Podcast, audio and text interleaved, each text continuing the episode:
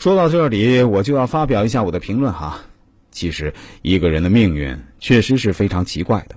出生平凡或者说天赋比较差的人，是否就有机会实现人生逆袭呢？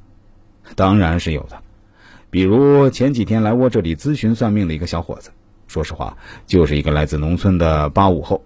但是当他发来自己的八字以及相片给我之后，我就对他说：“你绝对不是一个普通人，你现在的资产应该已经上亿了，或者说你已经实现人生自由了，而且你的这些财富都是靠自己白手起家的，你是一个没有背景、纯粹靠自己打拼起家的人。”哎，这小伙子马上发来一个竖起大拇指的图标，然后对我说：“师傅，你看得很准，我确实是出身平凡，甚至是贫困。”我来自安徽的一个贫困县，父母都没有什么文化。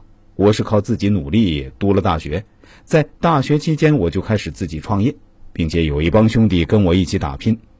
毕业后啊，我们抓住了互联网兴起的时机，相当于是做电商起家，但现在也开始涉足线下了。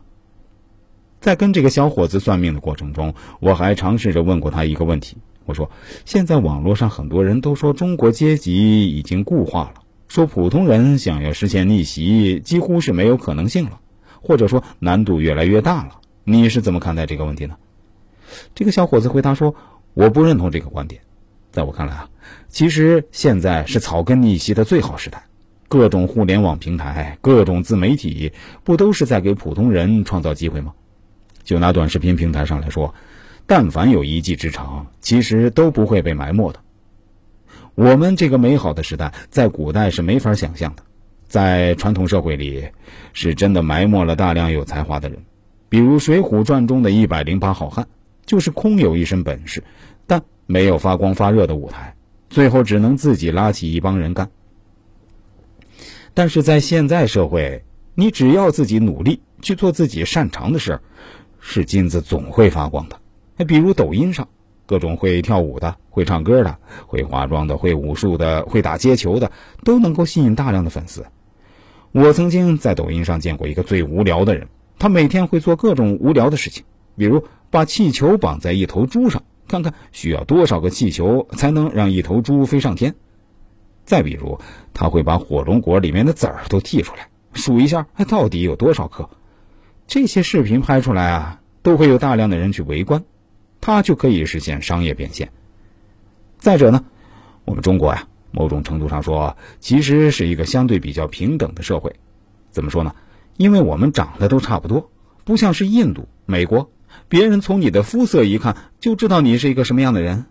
在印度啊，一个低种姓的人想要实现阶级跨越，要比中国一个农村青年逆袭难度大得多吧？听完他这一番话，说实话，我是非常认同的。所以，大家一定要对自己的未来，对我们这个国家的未来都充满信心。也许你成不了下一个马云，但你可以成为下一个他，也就是这个小伙子，我的这位顾客。如果大家对这方面的知识感兴趣，想了解更多这方面的内容，可以关注一下我的公众号“周易面相大叔”，其中的“叔”是叔叔阿姨的“叔”啊。这个蓝色背景太极头像的公众号，千万不要加错了。另外，我的新浪微博也是叫“周易面相大叔”，也是蓝色背景的太极头像。